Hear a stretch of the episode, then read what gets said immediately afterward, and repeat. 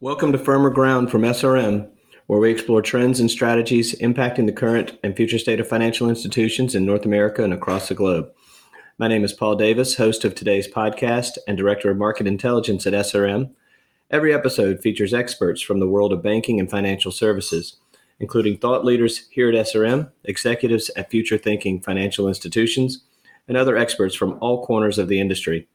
In this episode, I speak with SRM's digital assets guru, Larry Pruss, on another emerging topic in financial services tokenizing assets. When discussing digital assets, most financial experts are aware of cryptocurrency. But today, we're going to look at how tokenization leverages blockchain technology to represent the ownership rights of real world assets. We hope you enjoy this conversation. Hi, everyone. Paul Davis here, Director of Market Intelligence at SRM. My guest in the studio today is Larry Pruss, uh, Managing Director and in house expert on the blockchain and its many applications. Prior to joining SRM, Larry spent years in a variety of executive and advisory positions, including key roles at National Bank of Canada and Bank of America. Today, we're going to discuss Larry's assessment of asset tokenization and how financial institutions can leverage it to better serve their clients. Uh, thanks for uh, joining us today, Larry. You're welcome. Looking forward to it. So let's let's get into the, the the, the technicalities and the terminology. First of all, you know, Larry, what what exactly is tokenization, and and what types of assets can be tokenized? Yeah, so um, what tokenization is is probably best to start with what it's not. Uh, tokenized assets are not cryptocurrency. Uh, Larry Fink recently said the next generation of securities will be tokenized securities. So tokenization is really more of a process than a thing. It's a process of replacing items of value with tokens that reflect um, that value. Pretty much anything can be tokenized, whether that's digital or real world assets. So things like artwork, bonds, securities, uh, commodities anything that has value. Um, music could be tokenized. Uh, digital uh, art could be tokenized. So is that kind of uh, tie into the, the term NFT, Larry, or is that uh, separate? I mean, non-fungible token could be considered a, token of sorts. It's more of a digital title to a to, to a real or or uh, digital asset, but it, it, it's similar. Uh, most of the time when we talk about tokenization, we're talking about security token, tokens or tokenized securities. Um, it's kind of like an IOU for that underlying asset. Okay. Um, what, you know, help us understand what are the benefits for tokenizing uh, real world assets? Yeah, so the, the benefit, if you think about real world assets, and again, those things being like bonds, even deposits, real estate, commodities, securities, etc. Uh, the benefit would be you know those things exist today and we trade them we, we trade them on today's traditional rails which have lag times may or may not be global. Um, and what tokenization does is puts those things on chain. So puts them on the blockchain.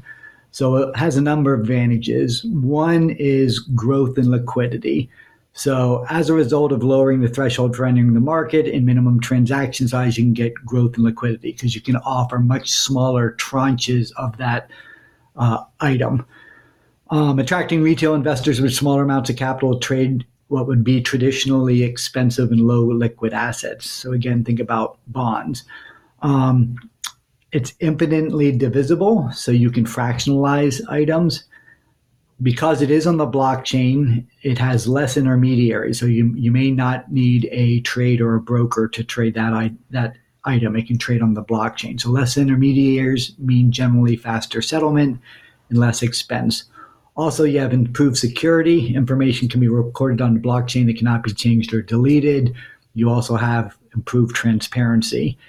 And then uh, you can also automate those activities via smart contracts. So the idea of automating tokenized assets is, is very appealing. And then finally, you know, like with anything blockchain related, you can trade 24 7, 365, and you can trade worldwide. So it would also seem like the transactional nature of this, it would be a much faster way to transfer ownership uh, of those assets.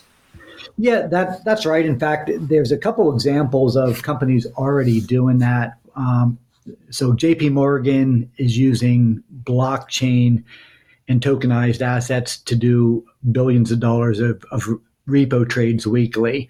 Um, may have seen recently Franklin Templeton announce that they've got an on on chain money market fund, uh, tokenized securities that operates on the platform Polygon. Uh, Tassat and Figure are companies in kind of in the banking space that are looking at tokenizing deposits um, as an alternative to stablecoin. So, so those would be some recent examples. The blockchain that these things typically run on are high-speed blockchains. So, Polygon, Algorand, Stellar. You're talking about blockchains that have high transactions per second. Uh, most of those are up near 50,000 transactions per second because, again, you're talking about trading, and, and trading platforms have to be fast. I, do want to kind of interject here too, Larry, just because of terms and trying to avoid confusion. I mean, you mentioned stable coins. What are the differences and the, the distinctions between, say, a tokenized asset and a stable coin? Yeah, so maybe better draw a better distinction between uh, tokenized deposits and stable coins. Stable coins could be a version. I mean, you you could say stable coins are a version of tokenizing the U.S. dollar. Uh, tokenized deposits are a little bit different. So the differences would be stable coins typically operate on public permissionless blockchains, meaning anyone can join, anyone can transact, there's no limitations. Whereas a tokenized deposit would operate on a permission blockchain that would be secure, that would have limitations in terms of knowing your customer. Uh, those would be two big distinctions. Um, uh, permission blockchain may be domestic, whereas a permission one might be uh, international. So there are some differences there. And so when I when I said stable coins versus say tokenized deposits, th- those would be two different types of say tokenized assets. Uh, the deposits could also be rehypothecated when where, whereas stable coins typically would not be and would be required to be fully backed one for one, whereas uh, de- tokenized deposits could be uh, lent back out on a fractional reserve basis. Okay, that sounds good. So, okay, so I'm looking at this, and you're looking at a, a tokenized asset. How do you determine the underlying value of an asset, and and do you have to do periodic audits or just uh, occasionally assess, reassess those assets over time? I mean, how, I mean, how does that work exactly? So if it's a digital asset and it already exists on chain, it's pretty easy to see the value. Um, if it's a real world asset, it becomes a bit more difficult. I think the real value is tokenizing of real world assets. And in fact, Citi, there's a number of predictions, and all of these are predictions by 2030. So let's see, seven years from now. Citi estimates that four to five trillion dollars of real world assets will be tokenized. Um, there's a trading firm, ADDX, or trading company that they've estimated 16 trillion. Boston Consulting Group has estimated 30 trillion with a best case uh, uh example of 68 trillion. Those are some big numbers, and just for like comparison purposes, uh, ETFs in 2020 were about seven trillion dollars. So we're talking really large numbers of real world assets eventually coming on chain. Your question as to like how would these things be validated? Well, like think about if we were to com- commercialize real, uh, say tokenize commercialize real estate. The things you'd want to know as an investor in that tokenized real estate would be things like, well, what's the percent of occupancy? Uh, is rent being collected? What's what's that amount? Are there any liens, taxes? Um, you know those sorts of things you'd want to be able to, to, to get information on and the way those things you typically get information is through something called an oracle um, good example would be chainlink there are other types of oracles out there but the, the, that's basically a platform that would feed real world information to those digitized uh, or, or, tokenized assets. So the tokenized assets, the benefits could be trading 24 7, 365 at a much lower cost there still are real world contracts and real world attributes associated with those that have to be validated and have to be audited. So, you know, none of that goes away. It just happens at a later point in time, a little bit slower. But the actual trade uh, can happen instantaneously. And, and, exactly how do those attributes for, say, a real world asset, how do, how do they get loaded um, onto the blockchain? How does that work? Yeah, so the so Chainlink basically links to the blockchain that those real world assets would be residing on, and Chainlink via various APIs will constantly update the information about those underlying assets. It, it's it's a bit more complicated, probably for this conversation, but it's worth knowing that those underlying assets of those physical items do change, and you have to have some way of providing those updates to those investors in those digital assets or, or tokenized assets. And I know you mentioned J.P. Morgan Chase, you mentioned Templeton, but are, are there other use cases that you're seeing both within the financial services industry uh, as well as outside the industry? I mean, any anything that people should really take note of?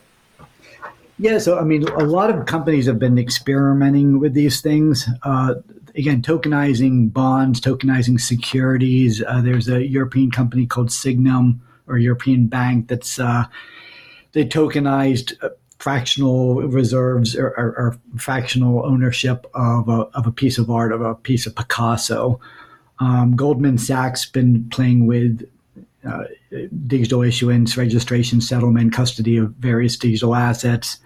Um, BNP Paribas is another one that's done some tokenization of ESG bonds.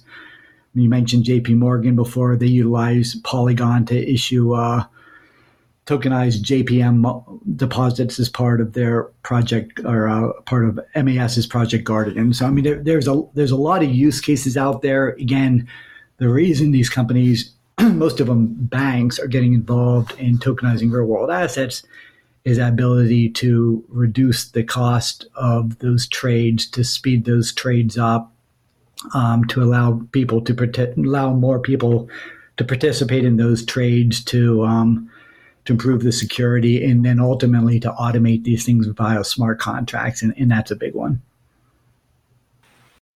So, Larry, you know, earlier in our conversation, you brought up the concept of tokenizing deposits. Um, I've heard that, that there are banks out there that are exploring that, and um, I'd be curious to know your thoughts on the what are the associated benefits with with offering that kind of service or that kind of product. Yeah, so um, probably the, the one of the, the largest benefits would be able to conduct trades with U.S. dollars outside of tra- traditional banking hours. So if you had, say, a commercial client that wanted to conduct trades and you had a bank holiday or it was on a weekend, they would have to wait till the next day to conduct trades. Um, there's, again, a number of companies out there, Tassat and Figure Technologies, being two of them that are working with banks and financial institutions to tokenize deposits. In fact, um, the CEO of, of, Figure Technologies or the USDF Foundation, Robert Morgan, um, he's going to be at one of our future tech talks, but uh, recently heard him speak and again talked a lot about improving liquidity, improving speed of settlement, uh, reducing costs. And, you know, as opposed to say FedNow, it's something that banks can do today at arguably even a lower cost. Um, they can have more control over it. The integration efforts are a lot less daunting than they are with say FedNow. So it gives similar sort of performance as FedNow, um, but at much lower costs and, and, something they can do immediately. One of the other benefits would be if you if you're like a correspondent bank or you've got international banking uh, in, in theory, you could transact internationally depending on what blockchain you use and how you set that up. Whereas, it, it, without necessarily the, having to use a correspondent bank to do that international transaction. Whereas, FedNow, at least for the foreseeable future, is domestic transactions only. And but I mean, obviously, FedNow when it launches and should it gain traction, I mean, that would provide just an alternative avenue for, for doing some of the similar tasks. Yeah, and it could be very much complementary with a with a with a digital or tokenized dollar. And but they would also run sort of separately, if I if I would understand it correctly. I mean, for example, I know the RTP network isn't in sync with FedNow, I assume this would be the same thing with uh, with a digitized with a tokenized deposit. I know some of the CEOs of the kind of tokenized deposit offers um, have talked about FedNow and you know integrating that mm. into their offering. Now, as to, to how that is integrated and what additional benefits that provides, uh, they, would probably be best to answer that. Sure. Um, let's look at the, the regulatory environment. Um, what are you hearing from Washington in terms of you know what they're looking at? Will there be any kind of legislative or regulatory intervention, involvement, uh, oversight of this? I mean, what, what's the lay of the land there? Yeah, so tokenized real world assets are tokenized securities are running into much the same headaches that cryptocurrencies are. A lot of it because the the regulators aren't drawing a distinction between the two. Um, we saw the SEC early on go after and, and, with enforcement actions on some of the earlier kind of security tokens that were out there. Um, I think as they get more familiar with the landscape and realize these things, you know, provide a very different sort of solution than cryptocurrency. I think they'll get more comfortable with that, and they may or may not be deemed securities. Uh, right now, a lot of the, the financial institutions that could benefit from this, primarily banks, um, are nervous about getting involved in anything blockchain or digital asset related. A lot of it because the, the recent joint letters from the Fed and the OCC and FDIC, and I believe there were two of them, one in February and one in January, uh, both didn't do a very good job differentiating between you know involvement in crypto assets, which is still totally legal, and blockchain. Uh, blockchain really is that underlying technology. There's no reason that financial institutions shouldn't be pursuing it. But I think a lot of them that may not understand those distinctions saw those letters, just got frightened by them, and as a result aren't pursuing the technologies. But uh, those those benefits are coming uh, if you look inter- internationally, that's where we see most of the activity. Uh, Singapore, Europe, um, Israel, Brazil. I mean, all of those countries are pursuing tokenizing of real world assets. They're experimenting with it. They're finding ways of reducing costs. I mentioned in this country, JP Morgan, Onyx, uh, Franklin Temple, Templeton, and others. They're doing it here. Uh, so it, it's it's definitely the future when regulation catches up to it is, is probably when we'll really see it take off in this country. But I can't imagine we're any farther than a, a year, year and a half away from that.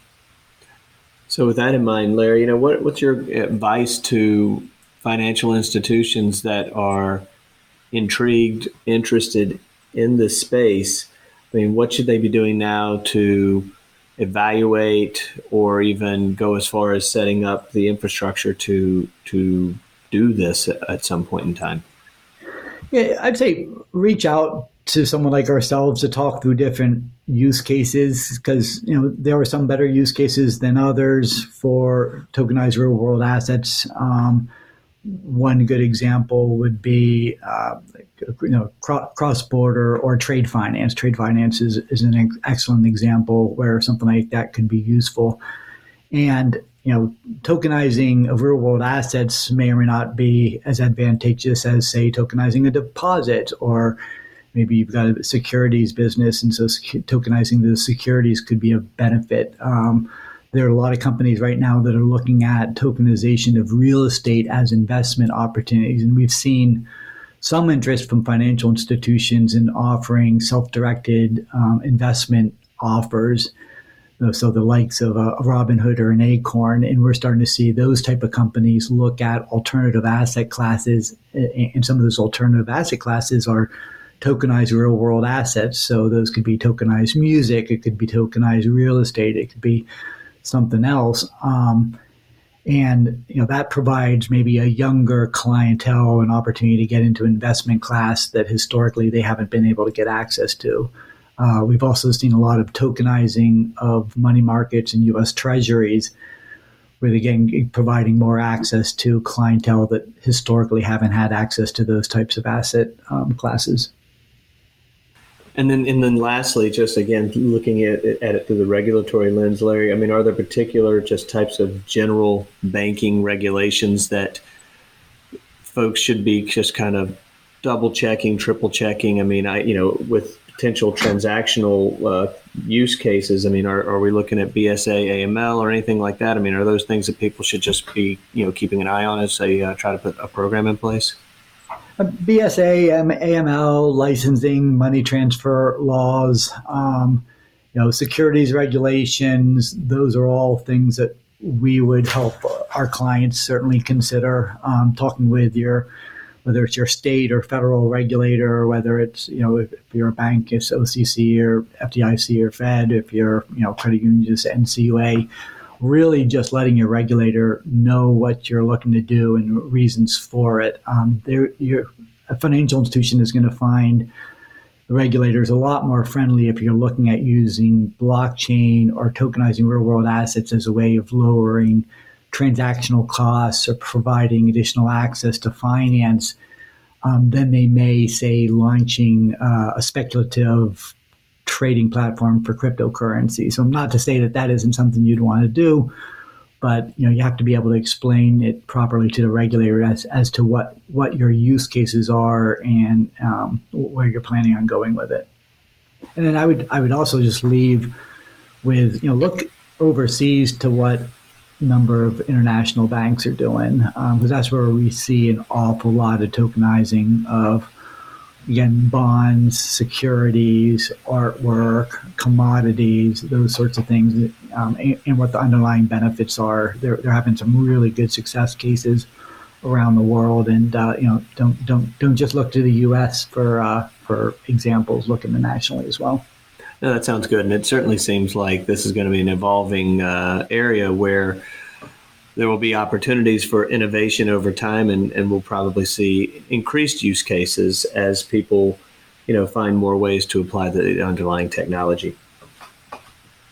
Agreed. Well, thank you, Larry. I appreciate uh, you making the time, and uh, look forward to having you back onto the podcast soon. Very good. Thanks, Paul. Thanks for listening to Firmer Ground from SRM. Please stay tuned for our upcoming podcasts until then, you can visit us at srmcorp.com or on LinkedIn and Twitter.